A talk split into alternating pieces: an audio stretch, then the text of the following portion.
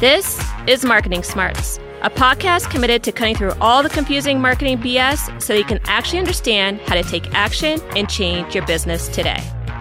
Welcome to Marketing Smarts. I am Anne Candido. And I am April Martini. And today we're going to talk about lead gen in New World. It's awesome to see signs of life in businesses all around us, but it really could still take a while before it feels like pre COVID days, if it ever feels like pre COVID days which means your lead gen methods and success rate have probably taken a big hit. And for those of you who count on big group gatherings like conferences, retreats, workshops, industry events, banquets, you guys are probably all hurting. And those of you who count on foot traffic, browsing, and live patronage, you guys are probably really hurting as well. So this episode is focused on helping you develop the marketing smarts to pivot and get back on track in generating leads. Yes, and please, just let's take a pause here. Please, please, please do not put your head in the sand and pretend like this is going to go away tomorrow. Like Anne said, Pre COVID days may be no longer days anymore. The world has changed. This has had a huge impact. This is one of those historical moments that the world is going to talk about for years to come. So just know if consumer behavior was not changing before this, it 1000% has changed now and it is permanently changed. So, even more reason to make sure that you are finding your customers in the right place and providing them what they need when you find them. Right, right. So, with that, I think very honest and very right assessment of what's going on. Let's jump into how do you generate leads in this new world? So, for the first one, do a bit of research into how your consumer is currently vetting and making choices, which are probably, like you just said, April, new ones. Yes, for sure. I mean, just think about the fact that we couldn't go to stores anymore, right? To the point of foot traffic and such. I mean, there are so many instances. We have had a hard time finding any business that has not been affected either negatively or positively by COVID. So that just shows you how much the entire world has changed. But when you think about your consumers, while you should always be keeping track of them and seeing how they're reacting to you and taking moments to connect, it is even more imperative now because what you're going to find is that their behaviors have definitely changed. And I think that part of this is really specific to social and digital. So before this whole pandemic, we saw tons of people just jumping on that bandwagon, right? And there's lots of discussion out there about finding the right channels and the right conversation and meaningful messaging and how many messages people get in a day, and all those types of things, right? Even more important now. And the importance of it becomes going where you need to be versus just doing it because. And what I mean by that is, you know, digital ads, for example, may be great for you, they may not. We see a lot of people doing those. We talked on a different episode about people doing them and leading to a website that was subpar. I mean, there are tons of instances where things are being done just to do something instead of things being done because I found my consumer here and this appears to be where they are now. I would say when doing this, it doesn't have to be some tremendous exercise, especially if you generally know who you're serving. It just becomes a matter of doing a little bit of digging. So before you go out with any kind of new script or new venue you're going to put your promotions or now you're going to do social, whatever those decisions are, make sure that you've taken the time to check in with your consumers and really see where they are. So, for example, Anne talked about the industry events, right? You have information on industry events if you focus there. So go to that list of connections, remake connections, commiserate on what you're all dealing with, work together to find a new solution to then better serve your customers collectively. Or if they are consumers or customers, ask them how they're doing things and how it has changed. Do a handful of those. That can be your research. But just make sure you're not leaving the consumer out of the equation. Yeah, and I think that's going to be the broken record you're going to hear a lot from us um, is that the consumer is really the core of where you start.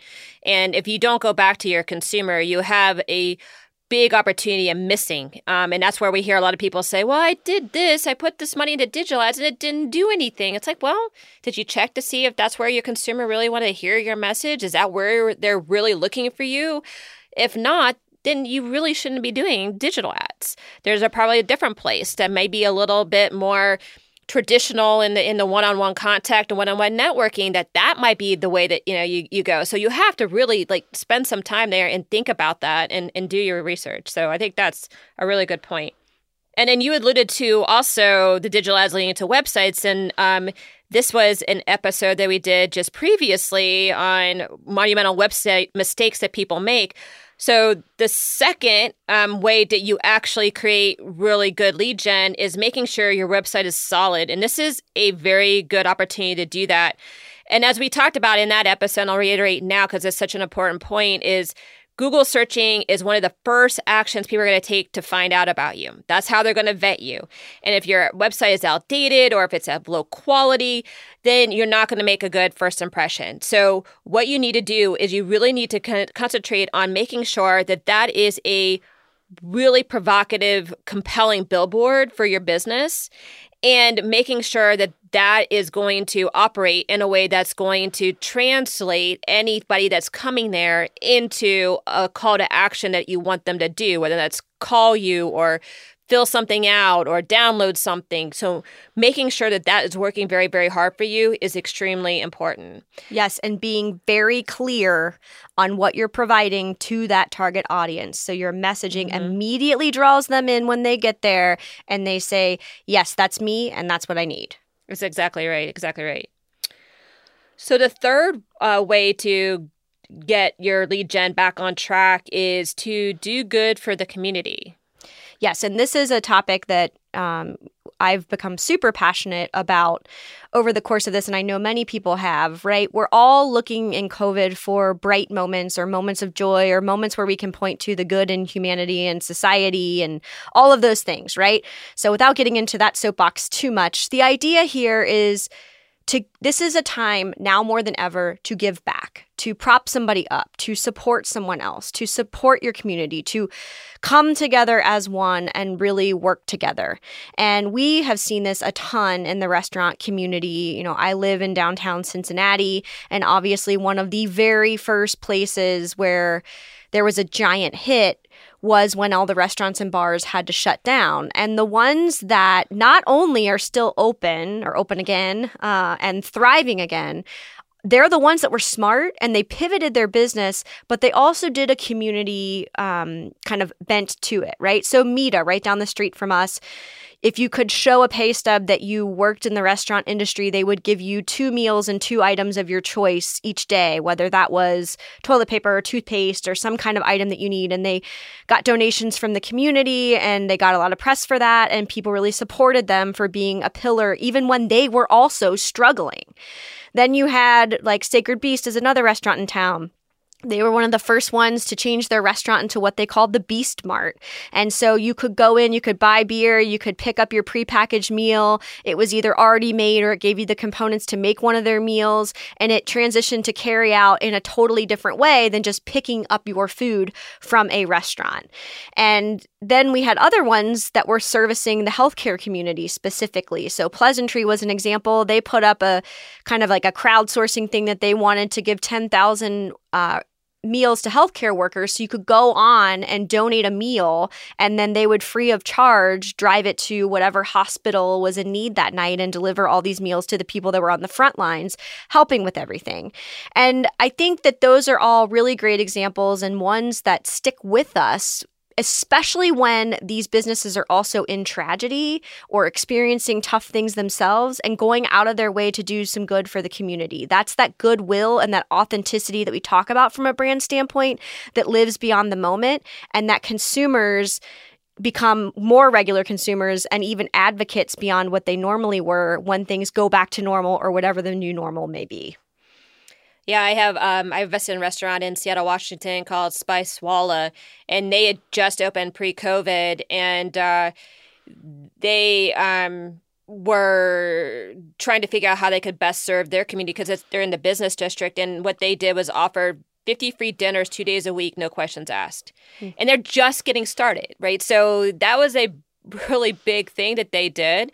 Um, in order to really drive um, that relationship with the community and, sh- and, and, and show the community, hey, they, we're here for you um, in good times and bad. And I think that's a really good point to make with the ones that you um, you you made as well, in that it's authentic and it's enduring. I mean, I think that's really, really important is that mm-hmm. if you're going to come in and just do a publicity stunt, it's not going to work. People are going to exactly. see right through it. You can't take advantage of other people's strategies for just solely your own benefit. Now, that being said, you could do good for the community and you can leverage that as part of your business. That mm-hmm. is totally okay. But you need it, it needs to be authentic. It needs to be something that you are inherently willing to support and not just in and out. It has to be something that you're willing to support on an ongoing basis because we have a pandemic today, but tomorrow there's still poverty, there's still other things going on. So if you're doing these things in the moment, think about how they're going to endure and go forward and how it becomes part of your brand um, in a way that is. Um, you know, a, a nice way to c- create those emotional connections with the community because unless you're Richard Branson, I'm like, you can't really get by with publicity stunts just for the the purpose of just publicity. So it's just not going to work. So do it, but do it authentically. Do it in a way that's enduring. It's okay if you know you benefit from it. You are a business. That is totally legit. Just don't take advantage of anybody's situation in a gratuitous way. Yes. Right. Exactly. All right. So then the next way to really stimulate your lead gen is offer something of value to incentivize for action to be taken right now. Now, this could be a promotion, a gift with purchase, a reduced rate, a free introductory session, some level of access, something that provides really tangible value. And one example that we've seen, and we've seen this a ton right now, is free webinars, right? So people are trying to give away some free value they give you a nugget, especially in this context where people are struggling, and that is fabulous. But usually at the end of that, there is something to buy that's of much higher value. Now, this can work. I mean, it could definitely work, and we've seen it you know, in inundation and especially like right now on LinkedIn, everybody seems like they're doing and they still seem to be doing it. It works very well. We see in, in niche style environments. So when you're really going after a specific audience that appreciates you for what you deliver already, then we've seen that it works. If you are, you know, it, you could be Joe Schmo marketer, and you know there's other Joe Schmo marketer right next to you, and you both are you know, communicating the same thing to a very broad audience. Your credibility may not be able to translate there into something that's going to be of value to folks because how did they know that you, Joe Schmo, are my marketing genius that I really need for my business right now? But I can say, and honestly can say that I have I mean, that's worked on me. So, for example, when um, I was just getting ready to leave P&G, I got wind that Kevin O'Leary was going to be at the Aronoff um, offering, you know, his advice. I guess if you guys know, you know, obviously Kevin O'Leary from Shark Tank. Um, and I love Shark Tank. My husband loves Shark Tank. I'm like, all right, I'm going to go and I'm going to see what this is all about. Um, I was already skeptical when I had gone and I had to sign something when I was walking in. I was like, all right, what this was this all about? And I quickly found out it was actually a pitch for real estate education. And I was like, oh, wow, they bait and switched me. I was originally pretty like upset, and I hadn't even heard Kevin O'Leary yet. He didn't even come on till like nine thirty or ten o'clock. But um, you know, after I was I listened for a while and I kind of got where they were going, I actually ended up buying the package at the end, which actually kickstarted our real estate um, venture. So it worked for me. Kevin O'Leary, by the way, was great. Had really fantastic insights. Um, loves women-owned businesses, by the way. Like propped them all up, so I thought that was kind of cool. But you know, you have to be just you have to be smart in in in how you do it. And I think the other thing is it has to be time bound. This can't be something that's mm-hmm. like evergreen, that it can happen in months. You want to make sure people are incentivized to take action right now. That helps to uh, get you the, return on your investment that you're looking for in a time where you're trying to you know generate those leads in, in, in a kind of a, a new time. Yes, exactly. And I think that time bound thing is also really good help in managing the business. You don't want to have these hanger ons or these trickle in things that come far later and you're no longer even in the mindset to provide whatever was there. The business has moved forward. I also think it's a good way to catch people's attention. I mean, there's a reason that sales and limited time offers and for the next 24 hours, all those things come into your inbox with those calls to action because they really do tend to work. Again, if you are meeting the right customers where they are and they're open and wanting what you're providing. Mm-hmm. So, absolutely. All right. So the fifth way to uh, perk up your lead gen, up your customer service. Yes, and this is another one that I love, so I'll take this one.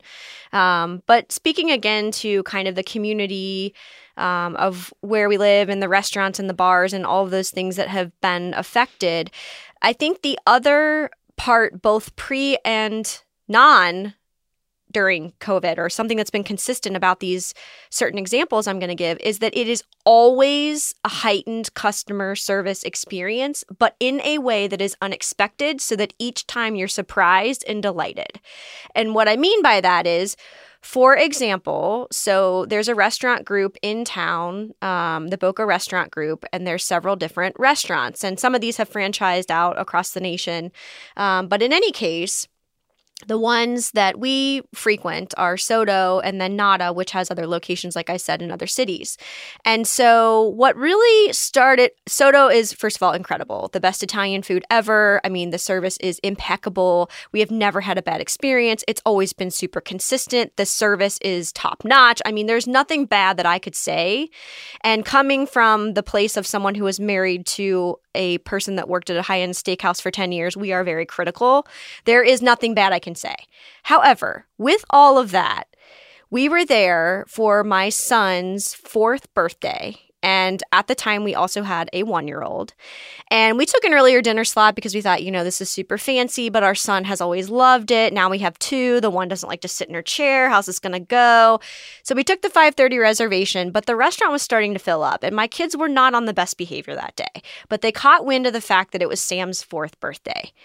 That staff not only came out and brought him dessert, they brought him a signed four year old birthday card from the entire staff and an age appropriate gift wrapped for him to open of toys for a four year old boy.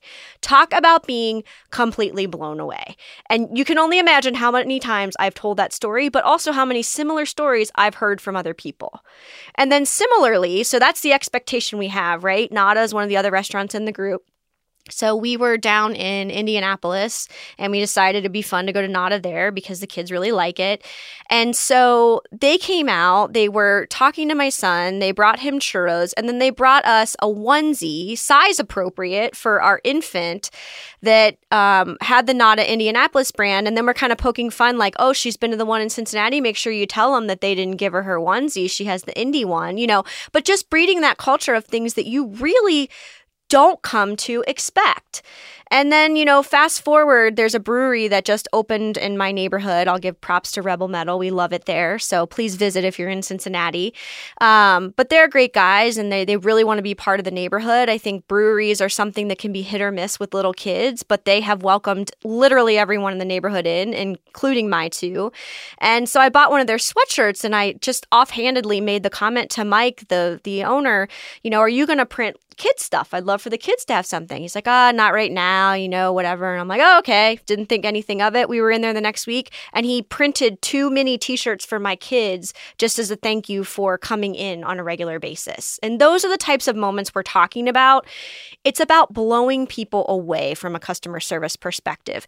I think customer service, unfortunately, in today's world lacks kind of across the board. I'll make that generalization. So when you get a good experience, that's great. But when you get an experience that consistently surprises you above and beyond the great service you already get, that's when you really know you have something. And when you make those connections with the consumers, you can hear how I'm talking. I am an advocate for life for all three of those restaurants and bars that I mentioned.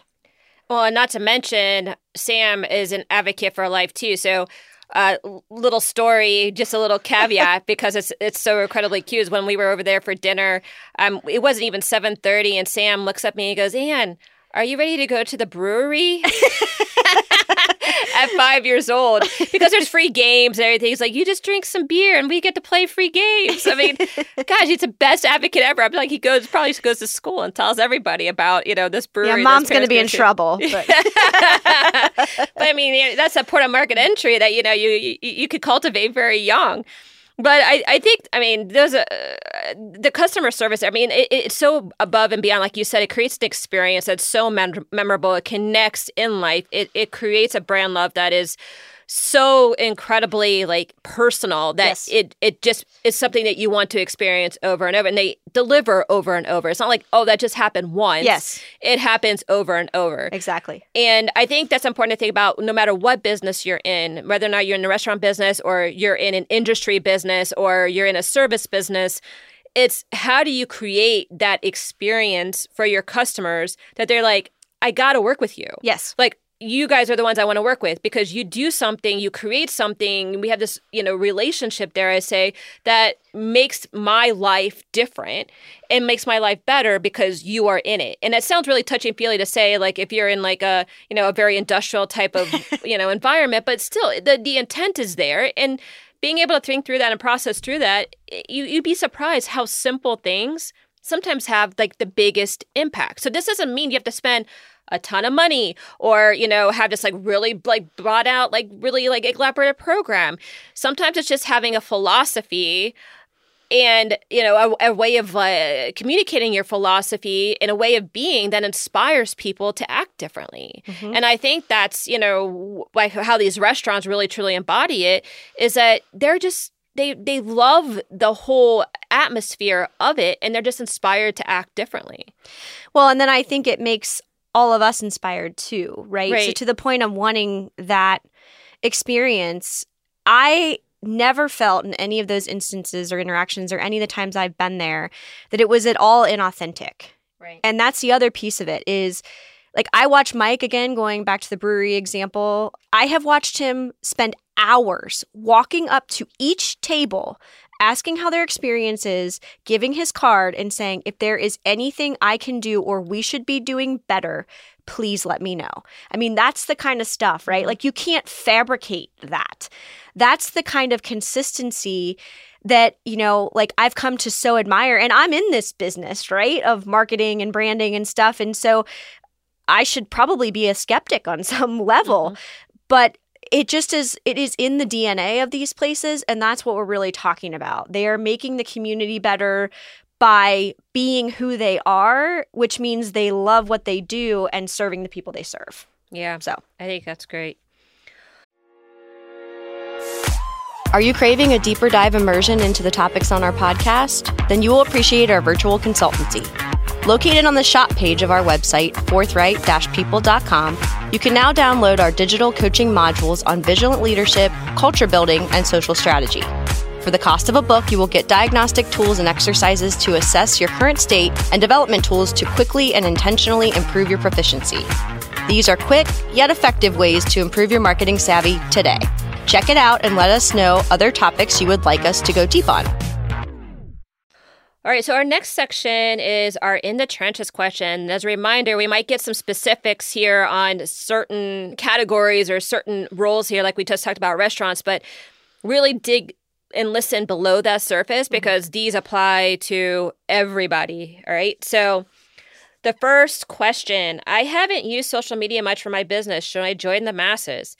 And we talked about this a little bit on about being very careful not to necessarily just jump on the social media and digital bandwagon um, because it can swallow you. Mm-hmm. Mm-hmm. it could swallow your time, it could swallow your money, and you could get very little back from it. So it really depends on three things. Again, is this where your consumer is? We're not going to belabor that point. I think you guys heard, you know, you got to start with where your consumer is looking to hear from you and making sure, even within the whole big, broad world of social media, Facebook, Instagram, Twitter, like, where are they and where did you want to cultivate that relationship with them? Is this the best way for you to communicate with them? Just like I just said, I mean, that is extremely important.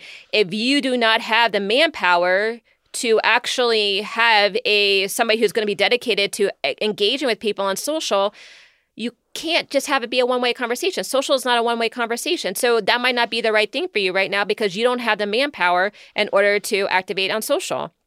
I mean, frankly, me and April, we activate on LinkedIn only because that is the core for which we are driving our business. Now, we might actually choose to do other social channels in the future, but right now, we don't have the manpower to activate that, nor has it been an essential place for us to connect with our consumers. We connect with our consumers in different ways. Um, so that's really, really important. And then the, the third one is do you have a social strategy? So if the other two things are true, please do not be cavalier with how you engage on social. This is not like, hey, I woke up today. What do I want to talk about? This is your business. This is your brand. This is a reflection of you and how you're going to sell. It's important. You need to have it structured out. You have to have like what kind of content, where you where's that content going to go how frequently is that content going to go out again it takes thought it doesn't necessarily take a lot of money um, but it does take thought in order to like lay that out in a way that is going to structure your social so it's going to work hard for you Yes, exactly. And I think that that piece is really worth emphasizing because what happens if you don't have a social strategy that is, I will build on what Anne said, based on your brand and the way you communicate is you're putting out messaging that nobody is connecting with, even if they find your brand or your business and your products, whatever it is, valuable. And so that social strategy needs to be made up of messages that build on each other, that build on the brand, that entice the consumers to do something add a comment, share, like, you know, all of those types of things. You're looking for that engagement. And just too often we see people say, oh, I saw an image over there and I love the style. And then all of a sudden it shows up on their feed and has nothing to do with anything they're doing other than then somebody personally liked the message. And so, to the point of being on brand, the fact that it's a business, if you want to post every moment of your day on your personal Facebook, that is your business. But when it comes to your actual business, you have to make sure that you are being very conscious in what you're putting out there, how it looks, how it sounds, and what you're asking your consumers to do. Mm-hmm. Absolutely. Our second question I am launching a new product. What should I consider now that people are doing more online shopping than physical shopping? Yes, and we've talked about this already. So, that idea of less foot traffic. I mean, honestly, the world was going a lot more to digital shopping than ever before, but I would say they're buying more things than ever before, things like clothing or things that they would normally say, well, I want to try that on. Now they're moving online because stores aren't open, or if they are, people aren't comfortable, all of those kinds of things. So obviously, this is a place where that physical environment has been fundamentally changed, and we would argue, if not forever, for a very long time. So this is really where you need to get a little bit creative in the digital space. And one of the things we like to talk about here is influencers. So this could be a whole discussion in and of itself, but I think it's really important here to start to look at other communities or other people out there who align with your beliefs as a brand, and especially in the idea of launching an actual product you want to find people who are going to endorse it and quickly elevate it for you. So, not to say that it has to be an A list celebrity every time, not to say that it has to be someone obvious and in the exact same space, but you want to find adjacencies at the brand level and then also synergies where if people saw that person with your product, it makes total sense, right? Or where you catch them in the moment. I've made, you know, reference to Shaquille O'Neal before, right? He sells he has pizza chains now after being a basketball player, but it works because the personality of that pizza place aligns with the lightness and the levity and the, you know, bringing people together of his brand, so it makes sense that that's one that he chooses to endorse or that they choose to have him as an endorser. And so, from an influencer perspective, there's tons of them out there. Um, I mean, you can literally find them everywhere. This is a, a huge trend, but you want to look for people, again, that can help get you off the ground in a very crowded, noisy space that already have a position in the market that has a lot of clients and that people are advocates for. Yeah, and I think this is one that we could really help too. Um, if you if you know influencers are something that you would would benefit your your brand, and I especially as you're launching new products and services, which I, April's right on on that. Um, you know, reach out to us. Um, it's definitely something we can consult on, and we have ways of vetting influencers to to help you uh, build your business. So don't hesitate because um, it's it's not easy to kind of figure out who are the right people and then contact them, then contract them, and then you know make sure they do what they're supposed to do because you have to give them a brief. And so there, there's a lot of steps to making sure the influencer coverage um, works well for you and works hard for you. So um, yeah, definitely reach out if you guys have questions on that one. Happy to help there. So the next in the trenches question is what about all of these lead gen agencies who guarantee leads for a fee? And there is a lot of those out there. Um, I think our biggest um, advice here is just to be careful. Uh, if it sounds too good to be true, it probably is. Uh, what many of these lead gen agencies will guarantee is impressions. So they'll say, hey, we have uh, 100,000 people in our database, mm-hmm. or we're going to put this uh, ad out there, and there's an audience of like, you know, of 50,000 people. Um, they're giving you what the total possible eyeballs are going to be on whatever you're they're lead genning for you, whether it's a piece of creative or content or uh, whatever that it happens to be. What you have to factor in is the fact that only a percentage of those people are actually going to truly see it. There's a smaller percentage of those people who are actually going to care. And then there's going to be even just a handful of those people that actually convert. So, our advice here is to make sure that you ask for case studies. Make sure the case studies to represent what you are trying to do within the category that you're trying to do it. Um, because that also is a way that they, you know, I, have seen a lot of these agencies extrapolate. It's like, um, you know, yeah, I mean, we're going to do something at Super Bowl. There's going to be, well, not right now, but there's going to be, you know, 100,000 people at Super Bowl. So you have 100,000 eyeballs. It's like, well, is that going to work for you know my beauty product? You know maybe not. I mean because there, the, the, the amount of people who care about beauty products in the midst of the super bowl um, probably not you know that high. So make sure that it makes sense in the context for which they are going to be sharing your product. And then ask them to say hey well what's been your conversion rate for products like mine when you have done something like this? If they can't give it to you or they waffle about giving it to you or they say it's proprietary then I wouldn't invest. I'm like, it, they, they're going to ask for a lot of money for a hope and a prayer. I call that, you know, you exchange a check for a hope and a prayer. Um, it's not necessarily good business sense. And, but if you do see something that actually looks like it could potentially be a good fit, just do a quick gut check on the cost per acquisition. Make sure that it's in line with your ROI. Even if it could be lucrative for you, if you're paying $500 to acquire a consumer that you really needed to spend $10 on, not sure that that's a good you know, return on your investment unless it has additional value that it's going to create for you, which obviously you know can can have a uh, impact on whether or not you make this decision or not. So just be very diligent about this. Realize that a lot of people are are making money from doing this and not always providing the results that they promise um, because they caveat it in such a way that it makes it so general that they're like, well, we said 100,000 impressions. We gave you 100,000 impressions, but what in your head you were thinking, oh, 100,000 impressions means I might have 100,000 leads. Mm-hmm. Doesn't really translate like that. Yes. And I would say big pet peeve for both Anne and me. When you have these companies reaching out to you via LinkedIn, for example, we get these all the time.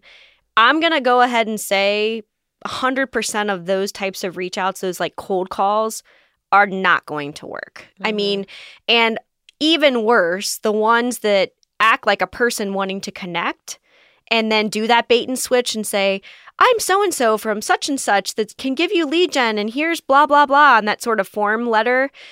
We would advise against all of that if you find a company on your own and you think it might be worth it, there are some of them out there, but just again, be careful. If it sounds too good to be true, it probably is. Mm-hmm.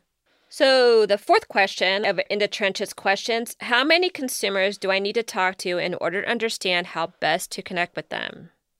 Yes, and this is my particular area of passion and expertise, but I like to say it doesn't matter how many people you talk to, it matters how you ask the questions. And that is really on you. So, Full disclosure, I have never been a fan of huge quant studies. I think they give you metrics. I don't think they give you usable insights. I think it's a bad way to evaluate fill in the blank products, services, whatever, because it doesn't get at that qualitative nature, that psychographic nature of how humans act and the things that they're actually looking for. And I will say, to the point of asking the right questions, do not ask consumers what they want. I mean, there's that old Henry Ford quote, right? If I'd asked people what they wanted, they would have said faster horses. He's the inventor of the car, right? So there is a huge gap there. If you're relying on your consumers to answer what your business or what your marketing should be or what you should be doing, that's your responsibility. It's not theirs. So, our rule of thumb is it can be anywhere from a handful to let's call it 12 to 15, depending on if there's different sectors or you want a diff- couple different people with different you know, like if you want lapsed consumers or existing consumers, there can be different ways to break it down. But two to three for any different area of your business or type of consumer can be good enough if you spend the time putting together the right questions to ask them so that you can listen for information that will lead you to insights for your business. This is hard work. And it's hard work for a reason because traditionally, what a lot of people do is say, Hey, look at these three. Which one do you like better with no parameters? Or, Hey, we're going to invent a new smoothie. What flavor would you like? You know, those types of examples are not going to lead to success. The consumer perspective is hugely important. We've been talking about this, enti- this entire episode. But just make sure that you spend time with them that's meaningful and that you get information that is structured in a way that you can actually go do something with it versus chasing your tail and creating something that no one's ever going to need or ever going to buy. And I would think you you say a lot too is um, it you have to really know who your consumer is. So it's, yes. a, it's about creating the, the the good questions or asking the right questions, but it's also if you know who your consumer is and you're yes. intimately familiar with who your consumer is, you only may have to ask three or four people. And and that is going like down to the psychographic level. Like you can describe them like they're your best friend. Like, yes. That is a yes. consumer. If your consumer is a very broad consumer, like on our you know P&G way we like to describe our consumers all women you know uh, 25, 25 to 45 you know with a you know i mean then you're going to have to get a whole lot more input because then you have to start looking for really obvious trends. Um, and I, I totally agree with what you said from a quant standpoint too. I, I used to, you know, worked in products research and I feel like I could make the numbers mean anything I wanted to make them yep. based on whatever I wanted to come up with. Um, and that's not to say that there isn't really good ways of doing quant studies, um, but the qualitative nature of really understanding your consumers in an intimate way really helps reduce the amount of uh, rework that you have to do in order to continue reinvent your offering, but as well as helps you to scale that much quicker. Right? Exactly. Yeah. Exactly. Yep. All right. So our fifth question: How much should I spend on lead gen? And again, it really depends on the impact you're trying to drive. Um, so, again, this is where analytics, really good analytics, come in. We are really big proponents of testing and learning, especially for our small, medium sized businesses who don't have like necessarily exorbitant budgets or the retainers in order to um, refresh this stuff on a regular basis. So, we think it's really important that you find a way to kind of see what works before you invest a ton of money into scaling it. So we like to talk about, and we talked about in multiple podcasts, like planting a lot of seeds. But it's really important that you also plant the right seeds. Um, so, for example, we talked about influencers. Um, as you're trying to potentially launch or you're trying to build credibility for a product, you have a lot of influencers you can choose from. I mean, there's there's your mommy influencers, there's your lifestyle influencers, there might be you know sports influencers, there could be tons of other influencers that you might have um, your eye on as could potentially be good for your uh, your product. Try a couple in a d- couple different categories, see who's getting the best traction. Now, realize it's not apples to apples, so you you need to you know consider that. But if you are analytically looking at calls to action um, where you can set up actually this is a very tactical thing like a bitly link to some place that you want them to go so if your influencers like you know, trying to drive to a website, for example, each influencer can have their own bit.ly link that drives to that website and you can figure out who's driving the most traffic. That gives you an idea of what kind of demographic is actually working the hardest in order to support the impact that you're trying to create. So this is just one way of being able to test and learn managing your costs. Um, so I think you know it, it's, it's important to look at it holistically, and like uh, we just said, if the better you know your consumer, generally the more efficient your cost is in your lead gen because you're going to have a higher hit rate, and you're going to be able to trans uh, translate those uh, those hits a whole lot more efficiently. Yes, exactly, and I think um, reinforcing the point that this doesn't have to be a ton of money, but also that you're making a choice to do the right thing for the business. It's kind of the balance of those two things. And so you, you know, Anne always loves to say you have to spend money to make money or you have to spend money and work on your business. And, you know, that's the part that I, as the conservative one, like to push back on. In any case, she's right. But you don't want to be kind of just throwing money out there. So early on, we talked about the Google Ads situation, right?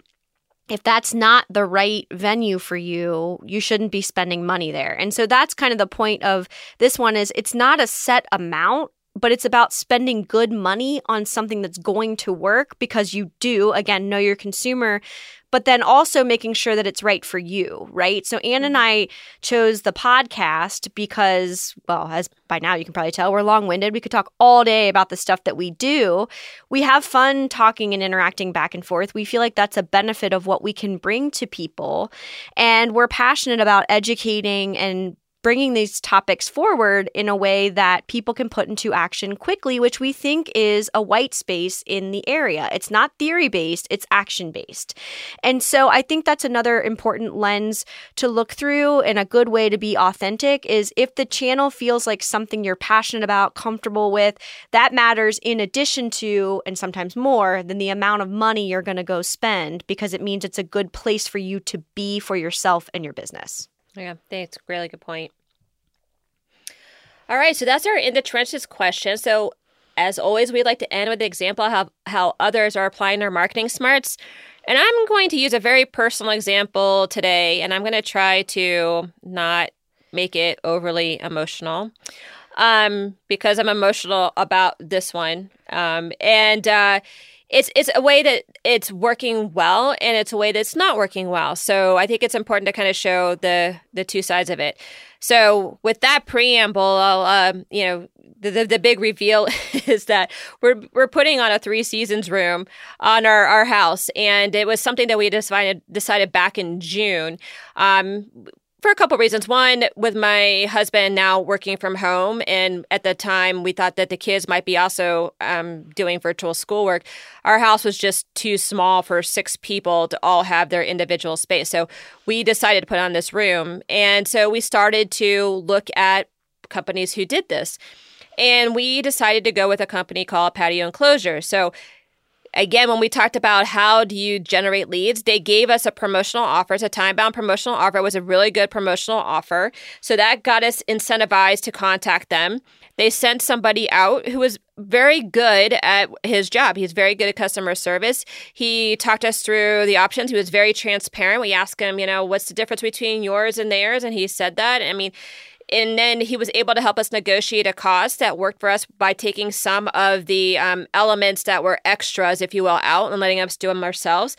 So there was a really good balance there with the customer service aspect and with the um, with the promotion that helped get us to the point that we're like, hey, well, you know, we're going to do this.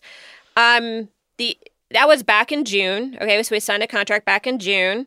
Um, sitting in October, we still did not have CAD drawings.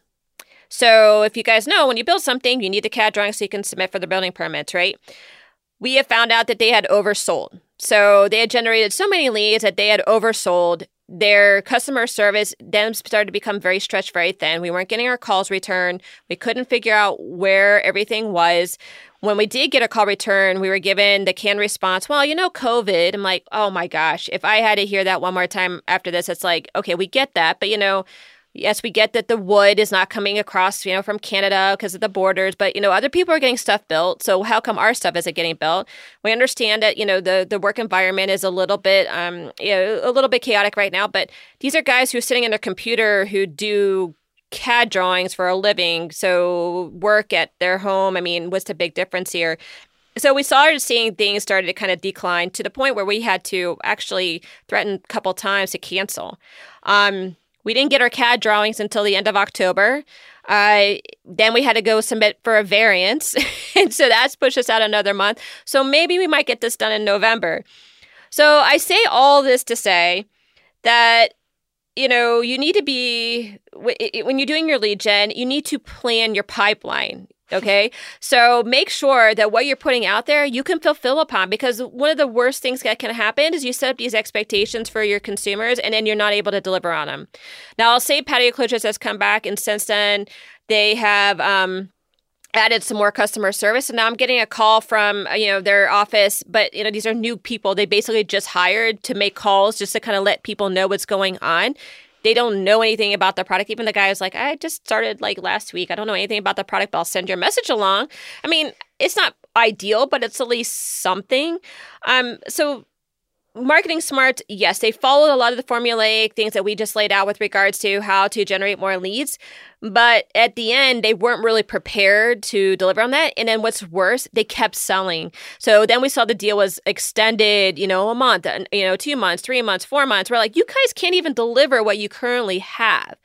So that's disappointing because I'm sitting here in, you know, no almost November, I'm hoping we get it done before the bad weather hits because we were hoping to have family for Christmas because um, it's going to help us from an entertaining, flowing standpoint. So, um, yeah, so that's my uh, my marketing smarts example for today.